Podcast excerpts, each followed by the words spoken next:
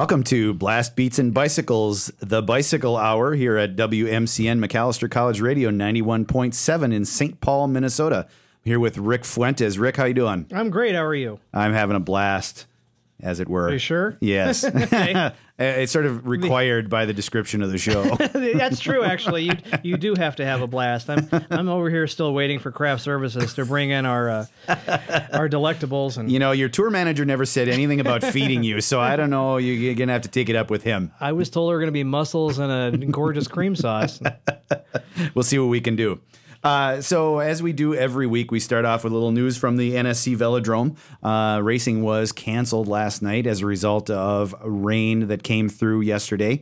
Uh, so, no racing news, but we do have some really exciting news. Uh, Peter Moore, junior racer from uh, the NSC Velodrome, was selected to the U.S. Junior World Championships team on the track uh, based on his successful results at Junior Nationals.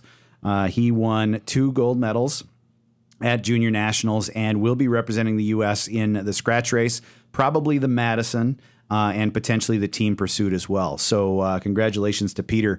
Uh, another Macalester connection. His dad is actually a professor here at Mac. So, uh, Oh, that's right, yeah. small, uh, small world type stuff. So, anyway, congratulations to Peter. Uh, he's going to be going to Switzerland later this summer to represent uh, the U.S. Uh, Dan Casper also had a great uh, effort out at uh, Masters National Championships this past week. Uh, he collected a bunch more hardware for himself, including in an individual pursuit uh, and a team pursuit and the scratch race uh, national championship as well. And then there are three other riders: Mark Lepke, Jason Goldberg, and Pat Whelan. All got hardware as well from um, national championships this week. So uh, lots of exciting results uh, from around the country on the velodrome. And by the way, I'm taking partial credit for that Goldberg medal because I think he's riding a wheel that I sold him. Wow, yeah, nice. I think he's right. If he's riding that HED carbon three spoke, then I get like a little sliver of that trophy. There you go. listening. All right, we'll make sure we uh, we get get you guys connected on that one. Uh, we've got some uh, events coming up here in the Twin Cities to, tonight, starting at four o'clock and going to eleven o'clock. Is the first Aquatennial Thunderdome presented by Fulton Brewery. Um, it's going to be kind of a fun downtown criterium uh, taking place a- around the Fulton Tap Room. There are going to be four geared races. And we're going to have our first ever Minnesota State Fixed Gear Criterium Championships. Oh boy. Yeah, yeah. So it'll be uh, it'll be a party on two wheels down there. Uh, got lots of people who are coming in who've raced uh, big uh, fixed gear criteriums over around the country. Actually, uh, Tiana Johnson, uh, Lila uh, Girton, Nicole Mertz, a bunch of people who've done a, uh, a number of the fixed gear criteriums around the country uh, are going to be on display tonight. So it should be some fun racing. They've got a crazy eight uh, course. So they're going to be doing a double loop on this thing. It's going to be a very interesting thing. And if you've never seen a fixed gear criterium, it's definitely worth uh, checking out. Uh, spills, thrills, and chills, I think, are the way to call it. It can only be more fun if they do it in the dark. well, it's going to be going till 11 o'clock, so some of it will be in the dark. Exactly. Uh, then on Sunday, we have the state championship uh, road criterium, uh, the Southside Sprint, part of the Big Waters Classic, taking place in South Minneapolis at 48th and Chicago. Uh, registration on that event looks really good so far. Uh, and the weather's going to be perfect. It's going to be like 82 degrees and no wind, so it's going to be a great day for bike racing. Um, if you've got kids, uh, there's going to be a free kids fun race uh, and everybody wins a medal in that in that event. So that's always a good time. And then there's gonna be lots of good food uh, and beverages to be had. Uh, Town Hall Tap is one of our sponsors, and uh, brand new to the neighborhood. In fact, they are uh, setting to open here very soon. Is El Burrito Mercado, and uh, all of our volunteers will be uh, getting lunch from El Burrito Mer- Mercado. Uh, so that's going to be a special treat, sneak peek at some of the food. And they're also going to be roasting elotes or uh, Mexican street corn on the street right by the, the start finish line. So I Love El Burrito Mercado. Fabulous. yeah, it's going to be really fun to have them in Minneapolis. You know, I've gone over to over the river a number of times to have lunch and dinner there, but uh, having them three blocks from my house is going to be great. It's going to be dangerous, in fact. Yeah. you better get on your bike. Yeah. Exactly. And what I'll- time is that kids race? Two thirty Yeah. is when the kids race starts, and we're also going to have um, uh, kids art projects. Kids are going to be making spoke cards for their for their uh, bikes, and uh, there'll be face painting. So the Create Everyday Classroom is going to be there, and Artrageous Adventures is also going to be on hand, helping kids uh, have a ton of fun. So come early. Uh, there'll be some great racing. The kids race is right after our elite women's race. Uh, and right before our elite men's race. So the biggest races of the day are kind of all three together uh, on that event. So come out on Sunday. If you need more information, you can find that at bigwatersclassic.com. All right. So, Rick, uh, I want to talk to you a little bit about epic rides. You've done a bunch of epic group rides um, in in your cycling career, let's call it. You've ridden stage stage courses of the Tour de France. You've ridden RAGBRAI a bunch of times. Mm-hmm. Tell us what makes a good group epic ride. Um, you know, I think what makes something like truly memorable where you look back and go, well, that was epic and like really, really mean it. I honestly, I think it's the suffering. I mean, I think you really like, you have to hurt at some point and and not a little in order for it to be an epic ride and not necessarily because it was too so long uh, it could be because just the course was hard. It could just be where you went. Uh, it could be because of you know obstacles in the way, mechanicals, whatever. You made it back on one gear. Mm-hmm. Um, you know, so okay, so you threw out France. Okay, so one time uh, when I was in France, uh, we were on an off day and our tour guide was French and offered to take us to a friend of his who owned a, a winery somewhere in Provence. I couldn't tell you where. Um, but anyway, so we rode there and then after we sampled some wine, okay, that's part of the story, uh, said, Well, I know a shortcut back. We'll take that. Right. Well, that turned into this cobbled gravel road for like 25 miles where literally the, the dust was coming off the, our wheels so much I couldn't, literally could not see who was in front of me. Wow. So, and I mean, and, and luckily, like the group that we had was a bunch of really strong riders. But at one point, I, I literally gave up trying to follow wheels and just pulled out in front of everybody and said, I got to go this alone and just, uh, just look ahead. Wow. Just so I know where I'm going. And yes, I realize I could very well make a wrong turn, you Yeah. know, and end up in Spain or somewhere. but I'm like, you know what? I will take that risk just so that I you can know, see. I don't lose it. Right. Yeah. And and you know what? That was seriously, that was probably only like 40 miles, but it turned into an epic ride. Yeah. Wow. Yeah. Wow. And how much wine had you quote unquote sampled before that? I don't know. it was it was free. So, so you, you talked a little bit about about the course makeup. You know, what what kinds of courses do you like to to do when you do these longer rides? You know, centuries or you know some of the larger charity rides that you've done. Well, I mean, it's got to be interesting. I mean, you know, lately, I mean, gravel riding is super hot. You know, in fact, I call it the punk rock of, of bike racing. Yeah. I mean, just because you can do it anywhere. Right. And it doesn't cost a lot.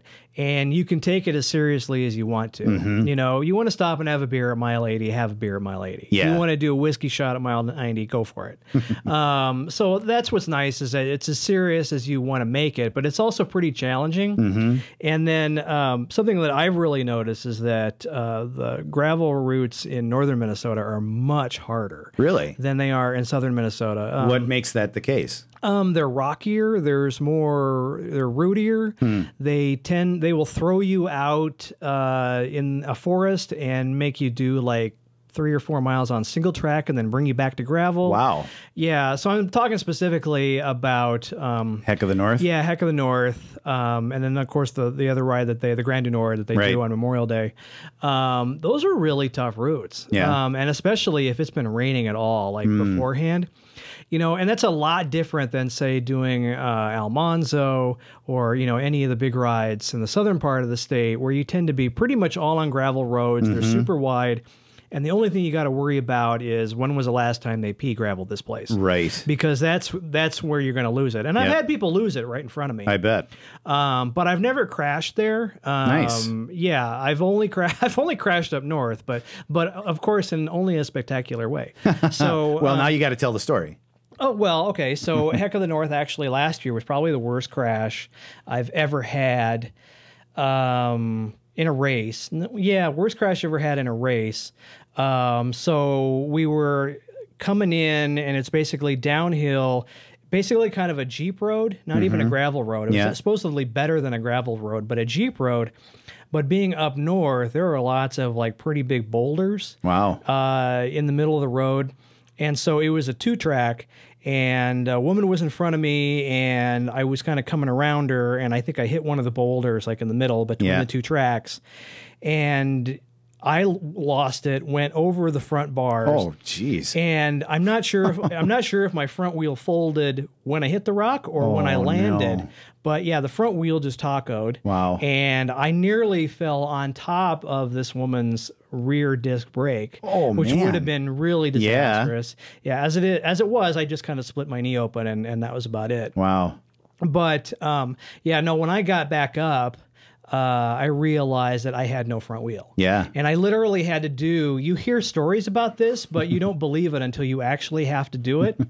where I literally had to take the front wheel and smash it against a tree Yep. to get it straight enough wow. so that it would at least roll. Wow. Because otherwise, I was going to be carrying my bike all I the way back. I was just going to ask you how you made it back. Yeah, well, I made it back on foot, but at least I was able to roll the bike Yeah. uh, as opposed to having to carry it. Wow. Yeah. Crazy. Yeah, and most of those rides are unsupported. I assume that that ride is unsupported Mm-hmm. As well. completely unsupported. And and what's funny is that you know because being a gravel route, I mean people can use the trails you know at will. Sure. So actually, I had two or three ATVs going the other way on me. Oh God! Yikes! with people out doing stuff. I, I don't know if they were hunting or Yeah. whatever, but yeah, and nobody offered to pick me up. So. um, but uh, yeah, and that's the other cool part is you know uh, gravel routes. You know you can get on and, and you got to be prepared for anything. I mean, Yeah. a few years ago at Almanzo, I was riding back and forth with this guy for a while, and eventually we came up on an Amish buggy, horse and buggy, Yep. literally. and we're looking at each other like, I don't know what to do. Like, are we allowed to pass? what are the rules of the road here? Yeah, yeah. Uh, does he have to pull over? What's horse for on your left? exactly. Yeah. So we, yeah, we finally just agreed, just go as wide left as you can, and Wow. and, and go around him. But That's great. He didn't offer you any pie or anything like that. nope, no, we did offer to make us a rocking chair, but yeah, That's awesome. So you, you've done Almanzo now how many times? uh, four times. Four times. Yep. And is it uh, the course is generally the same every year, isn't it? Pretty close. Yeah, Yeah. I think I think so. I mean, I my my I always do it on GPS. I don't really compare the two, but I'm Yeah. pretty sure it's always the same. And and but I got to believe that weather has a big impact. Oh my gosh, yeah. Well, I didn't finish uh, what 2017 because the weather was so bad. 40 Really? degrees, driving rain, Wow. horrible winds. Yeah, I mean that was one of those cases at mile 40 when I'm literally asking myself, why did I? Why am I here? what is, I mean- what's even wrong with me? I mean, you know, whatever. 2,000 people signed up, 300 people showed up, Wow. and 100 and something people finished. Wow. So I consider myself one of the top tiers. Yeah, right. You know what? At least I went down. Yeah. You know, at least I went down. At least I started. Yep. At least I made it to the first checkpoint Yep. before I bailed. DNF Uh, is way better than DNS. Exactly. Exactly. That's my story. and I'm sticking. to. That's right. Yeah. So, uh, what are some of the other group rides that you've done around Minnesota? I mean, obviously you've done, you've done Tour de Tonka because we did it together the one year. Oh, yeah, Uh, right. What else? Uh, what else have you done?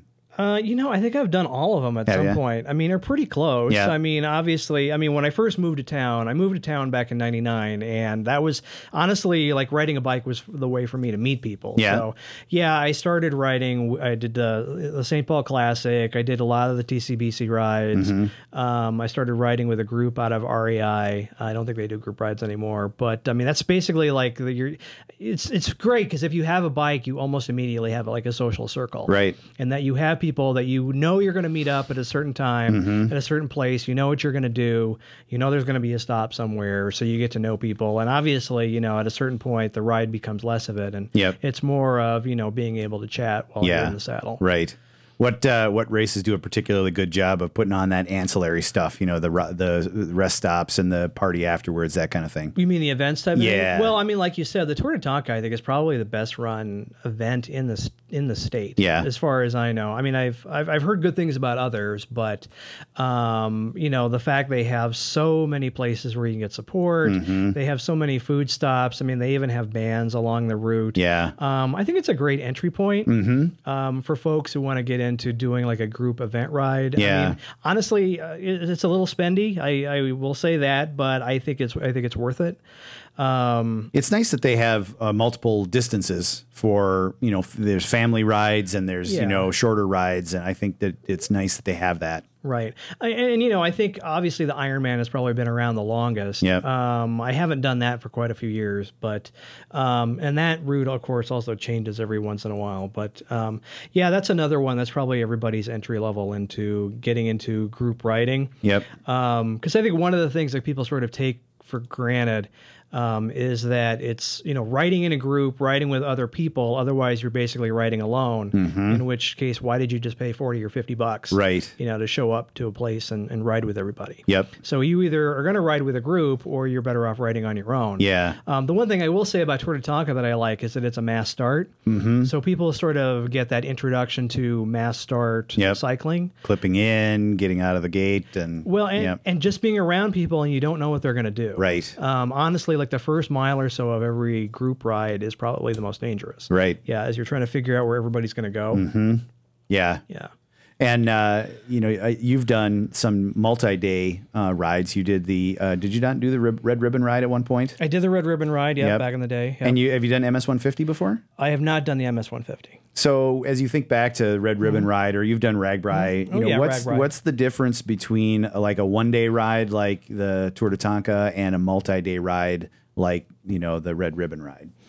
Um, well, I think the biggest thing is that you have to be prepared for the fact that you're going to get tired. Yeah, because by the third or fourth day, um, you're starting to feel it. Mm-hmm. So, and it's the kind of like riding with all these new people and seeing new things. I think at that point kind of loses its luster. Yeah, I suppose. So that's when you're like, okay, you gotta you gotta start digging in, Yep. and you know, and honestly, you know, when you're out on your bike for a week. You know, you can have a lot of weather happenings going on Sure. over the course of that week that you got to be prepared for. yeah, So um, you really got to plan ahead. Okay, what am I going to take down? Mm-hmm. You know, how many jerseys am I going to go through? Do I really need a jacket? All that stuff. yeah, Um, but I mean, you know, I've done RAGBRAI four times uh, as well, and yeah, that's always the biggest challenge is is how to pack. Yeah. it's not the ride; it's how to pack. yeah. Yeah. And on a RAGBRAI, unless you've got a group that you're with that has a sag wagon, you're carrying your stuff pretty much, right? Yeah, well, I mean, so at RAGBRAI they have uh, semis that will. Oh, they do, That will carry your stuff ahead if Right. you're, if you're camping and stuff. Yep. Yeah, they'll they'll do that for you. I think that's part of like the entry fee. Okay. But you still have to go get it, and you still have to you still have to think ahead enough to know, okay, what am I going to need today? Yep. As opposed to what am I going to need later in the week? Right. Um, and so paying really, really uh, a lot of attention to the forecast. Mm-hmm. I mean, I remember the one of the first centuries I did actually was at RAGBRAI, and it rained all day. Wow. You know, and I was still sort of new enough that like I'm wearing like all cotton socks. Oh. yeah, and just, and just miserable. And Yeah. and I'm like, uh, this is dumb. I'm never doing this again. And like, well, then I realized, okay, once I smarten up and know and, Yeah. and know what what to wear, it's going to be a lot more fun. Yeah. So, uh, have you ever stayed in a hotel or anything like that along one of those rides, or have you always camped? Uh, both. I've Okay. done both. Um, I'm old enough now that the camping has lost its luster. um, you know, if nothing else, just because you got to get up early and you got to put your gear away every day. Yep. You know, as opposed to just getting up and throwing your kit on and getting on your bike and going. Yeah. Um, because that's the other thing too is like on those group rides, uh, you kind of have to know like what group you fit in Mm-hmm. and sort of realize, okay, like the serious guys, serious women are gonna leave like seven in the morning. So if that's who I'm gonna ride with, Mm-hmm. Yep. I got to plan ahead and make sure like all my gear's in order and Yep. and everything's on the truck so that I can be on the bike at seven. Yep. You know, if you want to go for a more leisurely ride, then fine, sleep in and you know Yeah. leave at nine Right. But you're going to get a vastly different experience based on that nine o'clock group, you know, versus the seven o'clock. Group. Mm-hmm. Yeah, for sure. And uh, you've done obviously multiple different courses for RAGBRAI. Uh, which one was your favorite?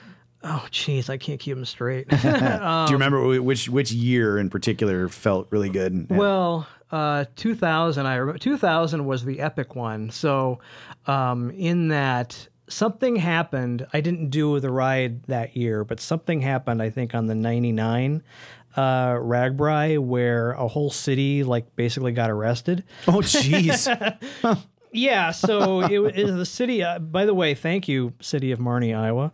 Um, so literally, so on the 2000 route, um, they had state patrol on the route directing us away from this little town of Marne, Iowa. And those of us that weren't on the ride the year before didn't understand why. Right. But they're all the state patrol's going like, nope, go that way, nope, go that way, even though the road sign says Marne dead ahead. Oh my god. And then I don't know why, but I think it must have been with somebody that was on the ride the year before. He said, "No, we're going to Marne. We're going to Marne." Uh-huh. So and so we went to Marne, Iowa, and the whole town essentially had turned into spring break for forty year olds, Oh my god. and all the bars had gotten oh, together jeez. And laid. I'm not kidding you, like half an acre of garbage bags on this hill it's a giant slip and slide. Exactly. Ah. and then turned over all the old kegs that they had sitting around. So that thing was slick as ice. Oh man. and then and then after that the clothes came off. Oh, my and, God. and it, it, it that party was so good I was not allowed to keep the pictures. Let me put it Wow. that let me put it that way. wow.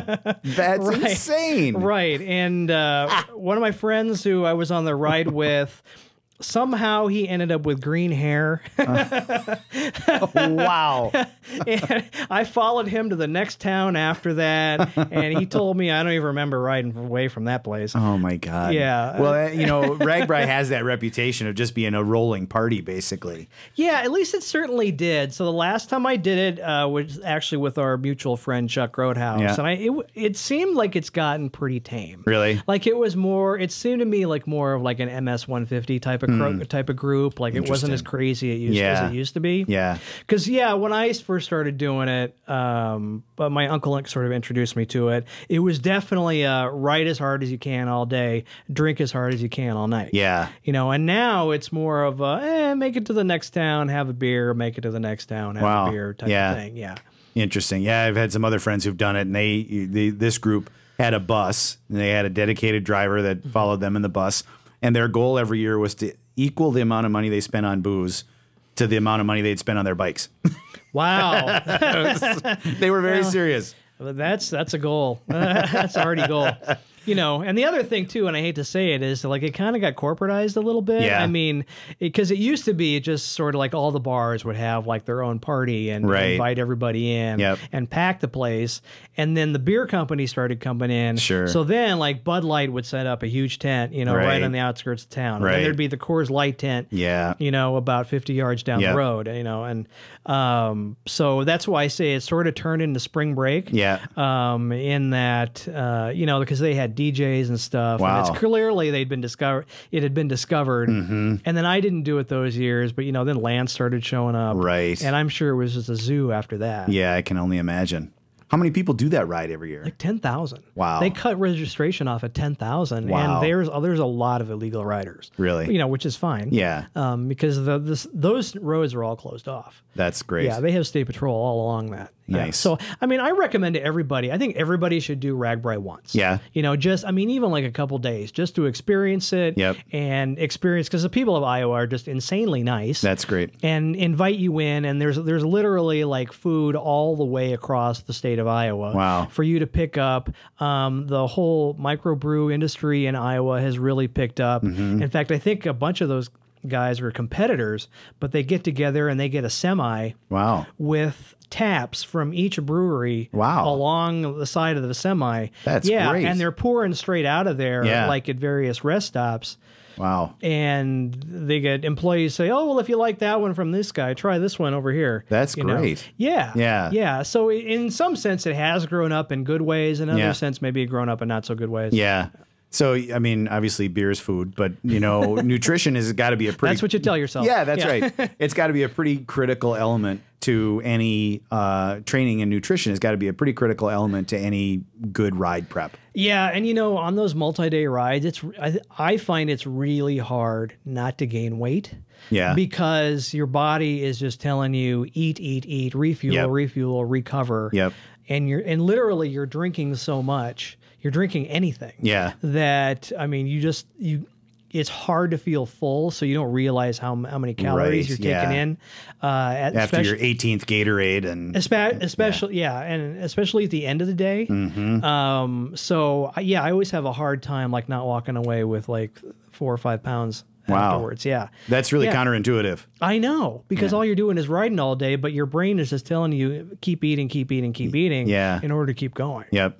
So how do you prepare yourself uh, physically for something like that? I mean, what kind of training do you do in advance of a RAGBRAI? Well, I mean, I think RAGBRAI is kind of different, but um, but like I'd say any sort of like multi-day event. I mean, you got to plan. I think the recovery is the hardest part. Yeah. So once you get to the point where okay, you know you can do the distance once. You Mm-hmm. know, let's say every day.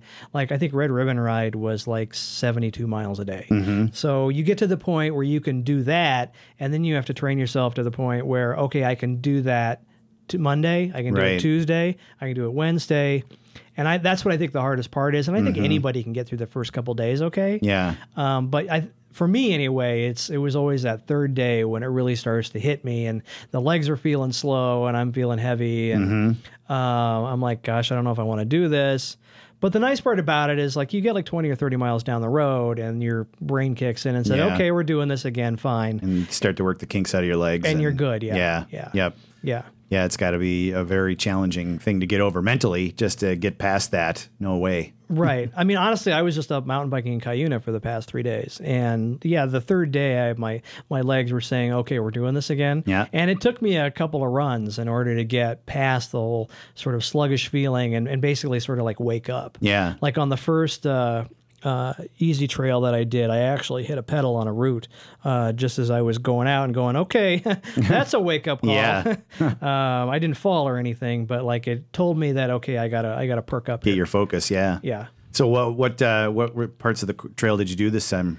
I did all of it pretty much. Everything Nice. that wasn't under construction, Okay. I did. Um, there, a lot of it is so. Uh, Cuyuna, if you're not familiar with it, is so. Um, there, there are trails that used to be. It's an old mine, abandoned mine that the state gave away, and now through the the hard work of a lot of volunteers have been developed. I think it's now 40 miles Yeah.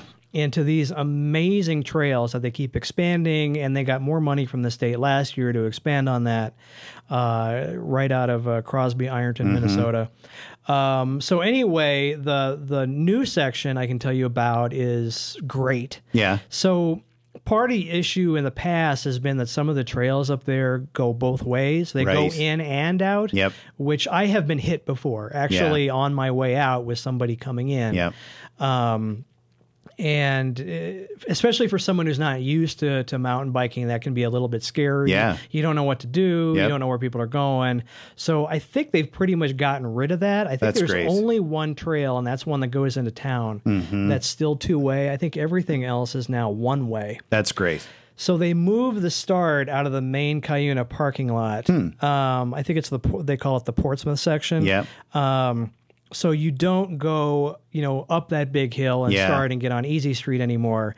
Now you ride out to the paved trail that's out there. Yep. And that's where Easy Street starts. Interesting. And that loops you all the way around and it takes you to um, what they call boot camp, which, Yep. which is this very short, eh, sort of technical trail. Mm-hmm. And then and then that brings you to uh, basically the center of that side of the park, and that's where all the hilly sections start. Yeah. Um, but that makes a lot more sense. The only thing I didn't like about it is it really felt that like some of the trails were built to go the other way. Right. So, you know, for people who are really into mountain biking, you know, we really value flow. Yep.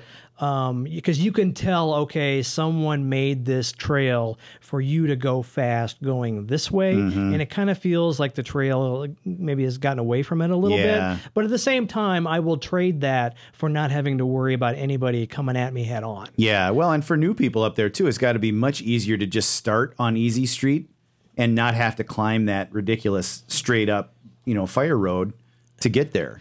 Yeah, well, the fire road or that one section, if you remember that Yep. one narrow trail along the side of the cliff. Yeah, Yeah, so now you take Easy Street out and it's pretty flat, and then you go up to the end, you go to do boot camp. And if you want to just stay on Easy Street and can and come right back, Um, then that section that's on the hillside, Mm-hmm. um, that is straight downhill one way. Nice. So you're flying on I the way back. Yeah. Which is pretty fun. That is fun, especially for I mean, so you know, thinking about people who aren't as experienced up there, but having the ability to go up through Easy Street, get a little bit of technical stuff around boot camp, and then come down that that flyer. That's a that's a nice ride. And and isn't Easy Street like ten miles all by itself? Um, It's a- probably it's Maybe a little shorter than that. Yeah. It's long though. I mean, relatively. yeah. It's a nice uh, it's a nice warm up for sure. Yeah, it's it is a great warm up, and that's exactly what I was using that for. Yeah, um, nice. Yeah, and then so and but you don't have to come all the way back to the lot if you want to. You can get off and Mm-hmm. um, there's actually there's a brand new huge downhill segment that they're building right now. Uh, Crusher, unfortunately, I think was under construction when I was there. Hmm. Um, one of the big climbs that I did, uh, I can't remember the name of it now. I get all those trail names confused. Um, but that section that leads to this awesome downhill section that that brings you back uh, um, that was under construction when I was there. So, um, but there's still plenty of trails out there. It's going to be awesome. Um, they've got a new section that's on the other side of that. That's actually farther away from Crosby, um, closer to Brainerd if you're coming in Yeah. that way. Yep. Um, and of course, uh, so I did the Yawkey unit, of course. Um, that section is pretty much the same. Yep. Bobsled is still just riot fun. I mean, you're flying so fast on the way back down from That's that. great. Yeah, that's my favorite trail. That is a fun trail for sure. And uh, so, when do, you, do they do they tell you when the new sections are all going to be open? Do you have a sense of when that might be? No, but they were definitely clearing. They, I mean, I literally saw people on clearing machines out there when I That's was great. there. Yeah. That's great. So it's going to be it's going to be soon. Yeah, well, they've got a big event coming up. Uh, I think um, That Armageddon. October. Yeah, I think, and that's the first weekend in October. So I would assume it'd be done by then. Yeah. So what did you ride up there? I took my dually. I took my salsa. I got a spearfish, Mm-hmm. um, which I like. It's a little bit faster, and especially for like some of the um, uh, not really washboard sections, but the rocky sections that Yeah. sort of feel washboardy. Um, you can still maintain quite a bit of speed. Re- Nice. your rear wheel still stays on the trail. Nice. Um, but honestly, like I, I missed my fatty going up Yeah. there. Um, because you know the nice part about riding a fatty up there is that it's it's mu- there's much more room for error. Yeah. yep. Um, and like on the Yawkey side, actually, I think it was Tugger, um, which used to be kind of an easy trail. Now it's washed out a little bit Hmm. as you start to climb up uh, that mountain. And that was a little bit hairy on just two inch tires. Yeah. It would have been nice to have the four inch tires, uh, just Get a so little you more could. grip and Well, I would have ridden a little bit up the hill and then back Oh, down, sure. so that I Yeah. wasn't on the part that was uh, so loose. right. Um, So I could have gone a little bit faster through that area. yeah. But you know, whatever you take up there, I mean, it's funny. You go up there and you see every kind of bike. Yeah. You know, and uh, seriously, there were six-year-old kids up there. That's great. Yeah, i'm in fact, That's um, great. The uh, high school mountain biking league actually had They were- had their summer up camp there. up there, yeah. yeah, they did, and and tiny little kids. That's great. up there. Yeah, just shredding the trails. That's Just- great. Yeah, That's it was fun. really fun to watch. You know, and the other amazing things that uh, I've seen, uh, obviously, it's it was part of the whole plan, but the the growth in the city of Crosby and all the new stuff that's going on in there. What did you see any new uh, restaurants or uh, places like that?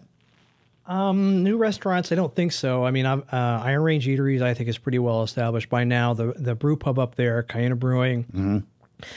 doing good business. Uh, Red Raven, I think, is uh, up and running, like really Nice. up and running now. That's great.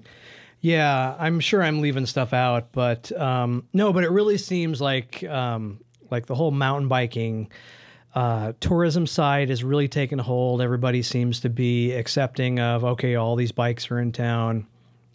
Um, as opposed to like how it was a few years ago, like what are these people doing here? Yeah, who are you, crazy people? yeah, yeah, yeah. What's with your baggy shorts? What? Uh, where did you stay while you're up there? Uh, so I actually stayed over in Baxter. Oh, okay. Um, yeah, it's it was actually pretty full when I was there. So Really? yeah, it was actually kind of hard to find a, a place to stay. Wow. Um, and that was even during the week. No kidding. So yeah, like uh, True North Base Camp, I know I think is pretty full on the weekends. Yeah. but um, yeah, it didn't make sense really to stay there just by myself. So, no, I stayed over in Baxter. I mean, because honestly, it's only 14 miles from Right. Brainerd to Yep. Crosby. Yep. So there's plenty of places to stay over there. Yeah. Uh, yeah, that place really is well situated to become like the Vale of mountain biking. That's really know, cool. for Minnesota. Yeah. I mean, it's on a lot of top 10 lists That's great. in the country for trails. I've seen a number of those those mentions. Yeah, it's really a fun uh, a fun area too. I mean, the people, like you said, seem to have really embraced it now, and you know, so it's just got a Mm-hmm. really good a good vibe up there. Yeah, in fact, uh, I can tell you one of the new things is on your way into town. Doesn't matter which way you come into town, they have these huge murals now Hmm. on the sides of buildings that are mountain bike themed. No kidding. Yeah, That's so great. It's clear that they've said, "Okay, this is it. This is what we're going to be known for." Yeah. So Let's we're just- embrace it. Exactly. That's really cool. Yeah. Nice. Well, uh, you know, talking about destinations, you, we touched on a little earlier, but I want to know a little bit about your experience riding in uh, the Tour de France stages. Um, okay, well, it's been a while since I've done that. Um, but yeah, I, that's another thing too. I mean, it should be on everybody's bucket list. You know, riding in France is uh, just riding in another world. Um, motorists, I mean, the roads are very narrow, true, but the motorists are so respectful. And obviously, you're riding when, you know, there's literally millions of other cyclists there with you. And I think until you like truly ride like some of the roads that that are on the tour stages, I don't think you really appreciate, you know, just how difficult they are or or just what it takes. Um, so one of the first uh, routes that we did was Alpe d'Huez. Um, and we actually we didn't start uh, actually at the bottom. We started actually up at the top, Huh. and then rode around and came down the highway towards town. Is it Briançon? I can't remember. Um, but anyway, and then took that uh, the hard right turn that leads you starting up the Alp. Wow. Yeah, and then um, so from that turn off the highway, starting to go up the mountain, and then towards the very top where the finish line was marked, because we rode it the the day before the the tour stage. Uh, my time was uh, I think an hour eight minutes. wow. Um, But that's from starting from the road. I'm Right. not really sure wh- where they start actually timing the Okay. racers when they do Yeah. it. Um, but actually, one thing I remember thinking was, you know, this is not that hard Hmm. because it's. I mean, they call it, you know, 17 switchbacks, Yeah. but essentially it's 10 miles. Right. So. Um, it's, I mean, yeah, it's hard, but it's not like phenomenally hard, and you know it's going to be over soon. Yeah. So you, I could have actually, I felt like I actually could have pushed it harder than I did, but I not knowing, Hmm. Yeah. you know, I was trying to keep something in, in reserve. Sure. Now, flip side of that though was Mont Ventoux, which I mean, you're talking seven, eight percent, nine percent grade, Yeah. the whole way, Wow. for three or four hours, Oh. and that that is one of the hardest days I've ever had on That's soul crushing. Yeah, absolutely. and then when you finally get so there's a um, a ski area there, um, like it's like kind of like halfway up. Yeah. Um, and you get to it, and uh, you're like, "Oh, thank God!" You know, there's you know a place to stop and get Right. water, whatever. But then you look straight up, and you still got half a mountain to climb. wow. And when I did it, uh, once again, um, actually that was an off year. They weren't doing Ventoux that year, but um, it was 95 degrees at the bottom, and it was 35 degrees at the top. Wow. Yeah, yeah. I was freezing when I got to the top. I believe it. yeah, and, in fact, I was so cold. I uh, was like, I don't know how I'm gonna get down. Wow. You didn't Yeah. do the, the classic put the newspaper in your jersey? I bought a T-shirt at the gift shop and put that over my jersey, so I, I stayed warm on the way down. Wow. Yeah. That's Yeah, amazing. but that was epic, and everybody should do it. It's just amazing, and and yes, if you can do it with some people who ride about the same speed you are, so Mm-hmm. much better. How many people were in the group that you were with? I want to think it was maybe fifteen or so. Wow. Yeah, Nice. But the problem is, is that we're I think we were all like different speeds. So, oh, yeah. so it was, it's kind of tough to to. If that's why I say if you can couple up with someone, so Mm-hmm. much the better. yeah. So you didn't really have people that you could work with climbing the mountains much? Well, so you do, but it's not anybody you know. Right. And you know, and this is where I kind of go back to it's really, really helpful if you speak the language of being able to group ride. Yep. Because it doesn't matter where you are, if you can find someone, even if you don't speak the same language, if you all know what to do, Yeah. you have a huge advantage. Sure. So actually, coming down the mountains, uh, coming down the Alp at Alpe d'Huez uh, into town, I actually did connect with a bunch of guys, and I think none of us spoke the same language, but we were all riding the same pace line. We are all taking turns on the front. That's great. and it worked super well. And I mean, I think that's what actually helped make that like a great day. Yeah. Wow. Yeah. So how many stages did you do? How many days did you do on that ride? Um, I think we did four or five. Wow. Yeah. That's yeah, great. Yeah. And were all of them in the mountains? Uh, well, no, we were in Provence, like I said, for Yeah. for a while, and then yeah, we were in the Alps for quite a while, and then um, um, we did the stage from was it Lyon to Marseille, um, down to the coast. Yeah. Yeah. So that was nice and flat. yeah, Yeah. and flat, Yeah. but super hot. Oh, I bet. Yeah. Yeah, I bet. So, uh, where did you stay when you were on those on those days? Did you did they have hotels? I assume set up for you? Yeah, so the group I was with had connections with various B and B's Okay. uh, throughout France. So like we stayed at one B and B in the Alps, Mm-hmm. then we moved to another one in, in Provence, um, and I think there was another one, um, you know, toward more the Spanish side. Nice. Uh, yeah. That's great. Yeah, so it, it was nice that they seemed to have like they all knew each other, and they Mm-hmm. seemed to have like okay, your group can stay at my place, my group can stay at your place, and Nice. we switch off, kind of thing. Yeah, yeah. that's great.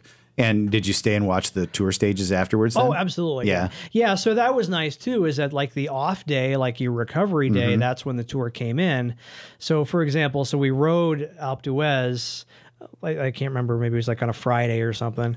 And then that Saturday, because we were staying on the Alp, um, the van took us like part of the way, and then we hiked around the mountain Hmm. through this forest area, and we came out at like switchback number seven or something, turn number seven Yeah. on the way up, and that's where we all hung out for the day and watched the riders go up. Nice. And then I think they just told everyone, you know, meet back here at five or Right. whatever.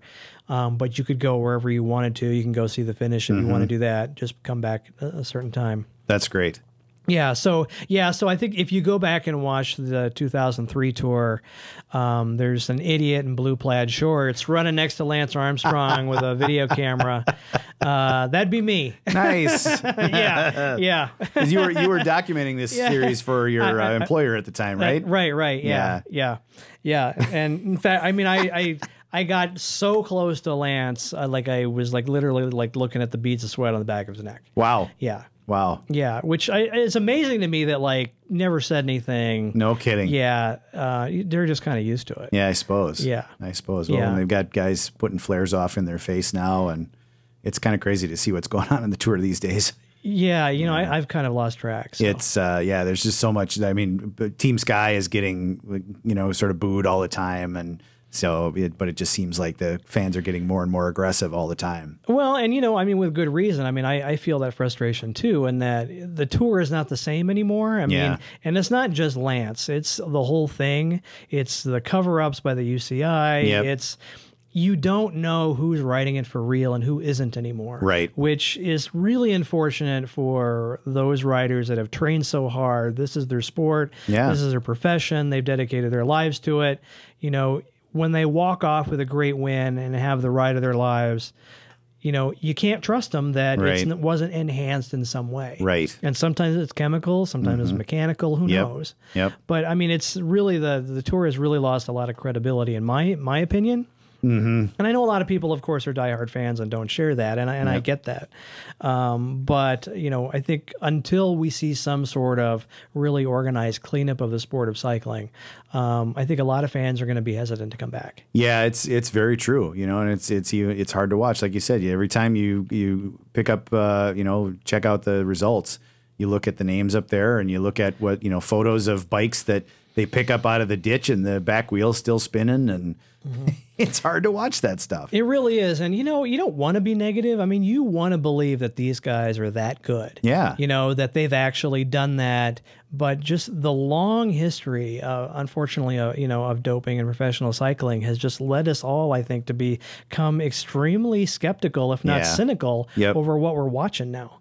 Yeah, it's uh, it's really disappointing. You know, you see you see so much stuff going on now, but like you said, it's been going on forever. You know, I mean, even in the earliest days of bike racing, they were using arsenic and you know cocaine as stimulants for these bike racers. Oh, absolutely. And it was just it was nuts to see that stuff. But you know, it's kind of the nature of the beast when you've got big money and guys who are you know racers who come from nothing, um, who want to get paid.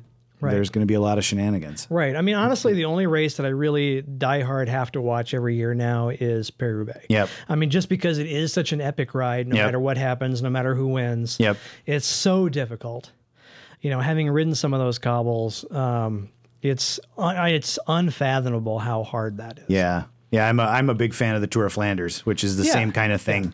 Um, mostly, I like Belgian, you know, stuff. Belgian anything. yeah. Right, exactly. Yeah. yeah. So, uh, but yeah, I mean, it's that those those hard riders who can suffer along those cobbles for 200 kilometers or more. You know, Mm-hmm. just just unbelievable to me. Right, and uh, I, I did catch part of the tour, and actually in my hotel earlier, and they, were, uh, Bob Roll and Kristen Van de Velde were having this debate about, oh, there's too many cobbles on this year's Tour de France stage, you know, and Van de Velde was complaining, and Roll was saying, no, you need that, so it's not just the skinny guys who have a shot at winning. Totally. You know, and I'm I'm totally on Bob Roll's side Yeah. on this. Like, you know what? If there's cobbles in France, they need to be ridden. Absolutely. You know, it's like I mean, that's like saying, well, let's take some of the mountains out of the tour. Right, There's too many mountains in the tour. it just becomes a specialist race at that point, and you don't have a pure overall winner. absolutely. Yeah. Absolutely. Yeah, I've always been sort of frustrated. uh, You know, the the other side of that is guys who will only ride for the tour, or they'll gear up for one big race and don't put in the work all season long. Right. Right.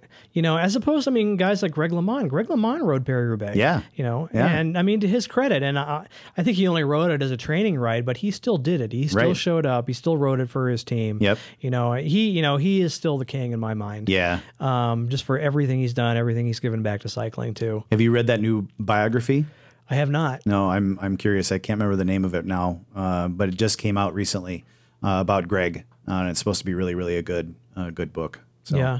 we'll figure out what that is, and we'll uh, put that up on our social media so that everybody can Yeah, chase that idea. down. Yeah, Yeah. But yeah, it's supposed to be a really, a really good book. So would you do the tour stages again? Would you go back and do something like that again? Oh, absolutely. Yeah? There's there. I mean, obviously, France is so big, and you know, we didn't get to the Bordeaux region. We didn't get to. Um, uh, uh, really the northern part of France because I think that year the the tour was mostly in the south. I mean, it kind of went in the Champagne region a little bit, but that, that's about it. Um, so yeah, no, I definitely want to see those parts of France I didn't get to see before. Um, and um, like the Spanish side, I never got to go to to uh, um, see riders actually Spanish riders like actually ride Yeah. in Spain, which Yep. I've heard is like a totally different thing. Yeah, I bet. Um, you know, whenever the the tour crosses borders like that. Yeah. Yeah. How did you get your bike over there, or did you ride one of theirs? So, okay, so um, I'm not sure why I did this, but um, I didn't want to take a super nice bike when I went to France because I didn't know what was going to happen. Mm-hmm. Yep. And I didn't want to pay to, to haul or go through the effort of hauling a huge uh, bike ba- uh, bag or Yeah. bike box, you know, especially on a um, you know, overseas flight, flight. right? Yeah. Yep.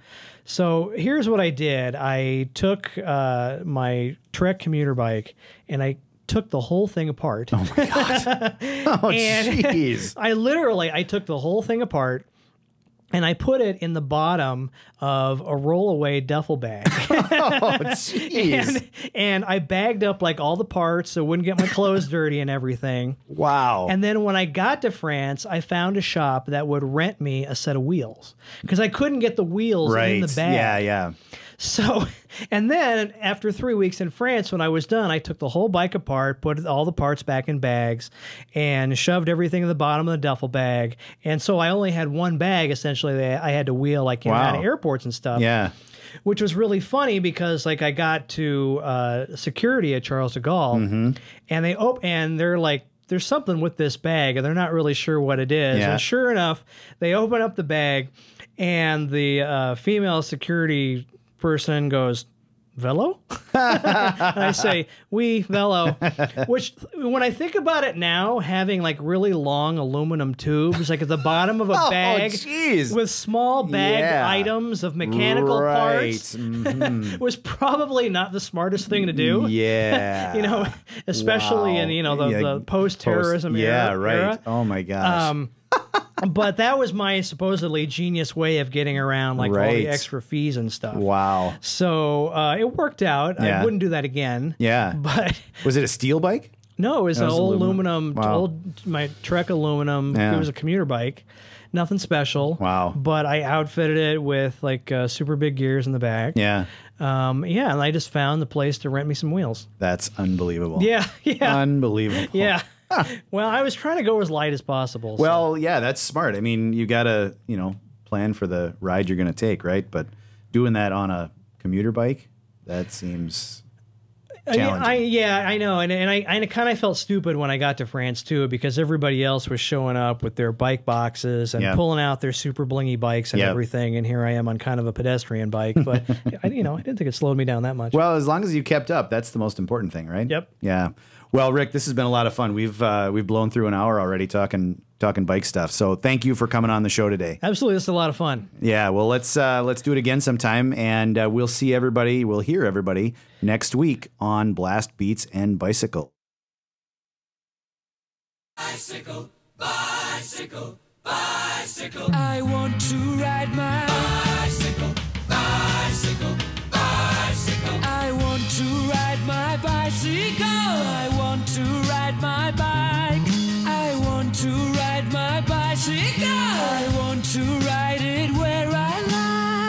say black, I say white. You say bar, I say bite. You say shark, I say him. And Jaws was never my scene, and I don't like Star Wars. Say Rose, I say Royce. You say God, give me a choice. Say Lord, I say Christ. I don't believe in Peter Pan, Frankenstein, or Superman. All I wanna do is